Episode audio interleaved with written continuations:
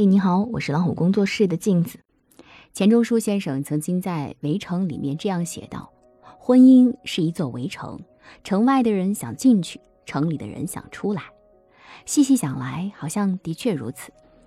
有多少年轻人向往择一人、寻一城、到白首的真挚感情，就有多少夫妻被婚姻中的琐事搞得身心俱疲。更何况现在还有很多年轻人不想结婚，想要过挥挥衣袖不带走一片云彩的快意人生。那么，结婚是否已然没有意义了呢？我的朋友小萌是一毕业就结婚的践行者。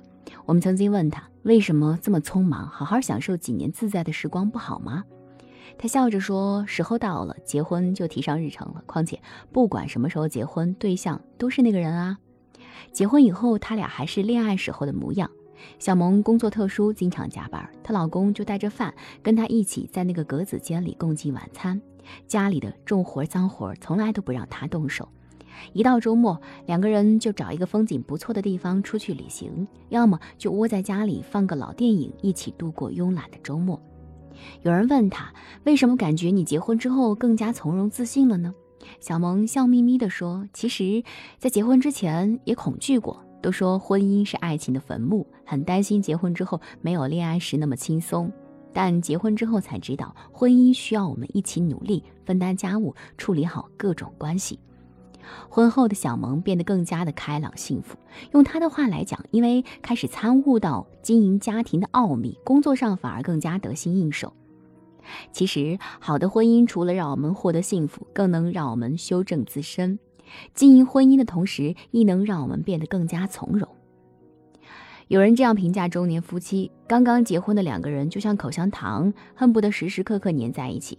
等到时间长了，自然就进入了倦怠期，有的甚至想要逃离。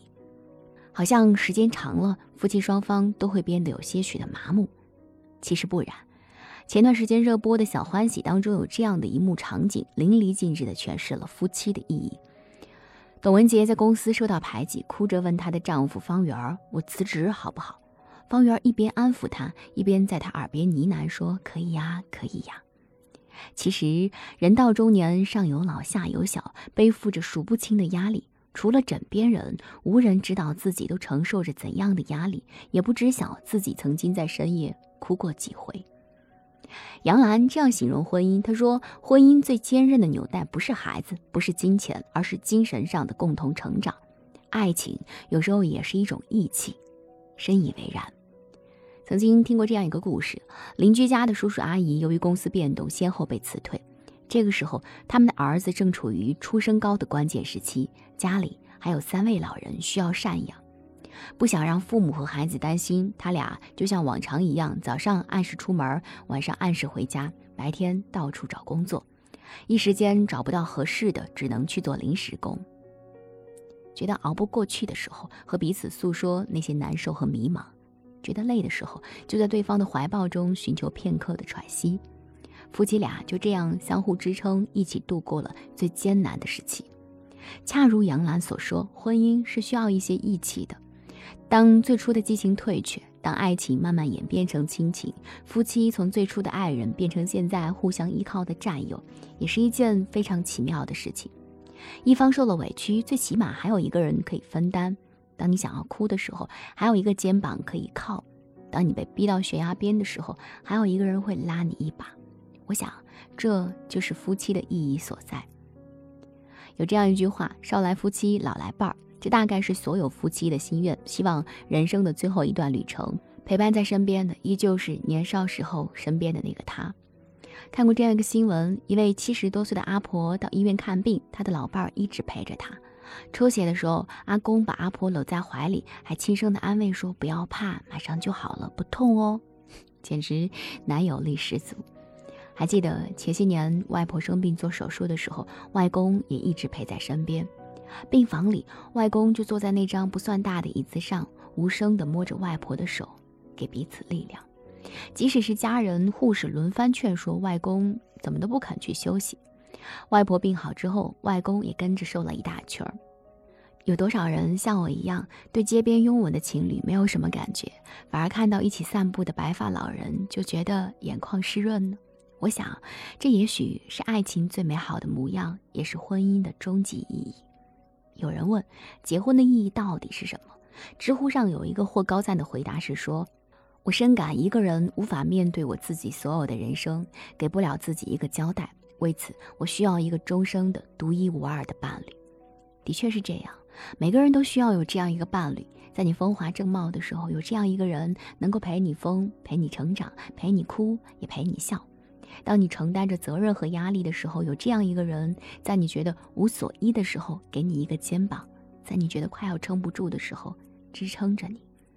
当你垂垂老矣，有这样一个人，愿意一手拿着拐杖，一手握着你的手，在街边散步。当你牙齿掉光了，一边调侃你，还愿意陪你喝粥。有人说，每个人来到这世间都是一个半圆，都要寻找另一个半圆，找到后，人生便是圆满。愿你能够找到那样一个人，陪你走过世间的繁华与无措，不离不弃，这便是婚姻最美好的意义所在。你觉得呢？我是镜子，更多精彩，不要忘记关注微信公众号“老虎小助手”。感谢您的陪伴。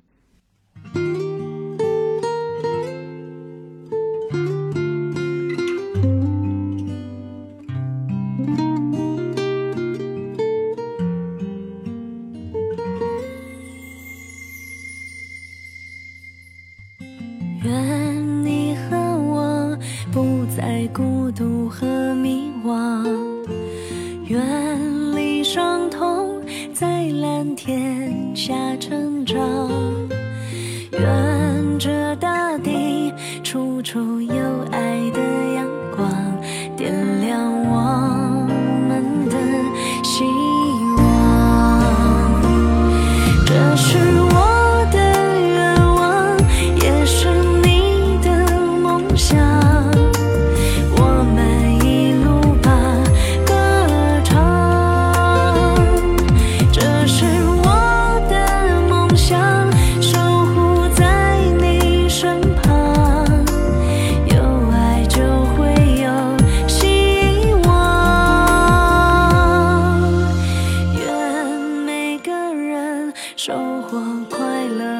健康，每张面孔都有笑容绽放。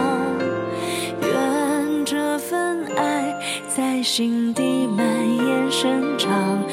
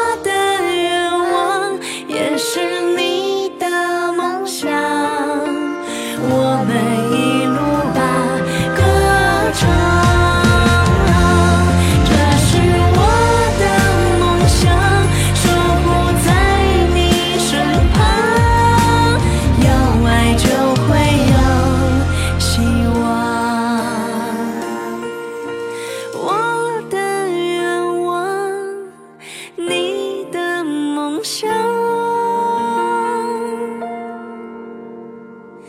有爱就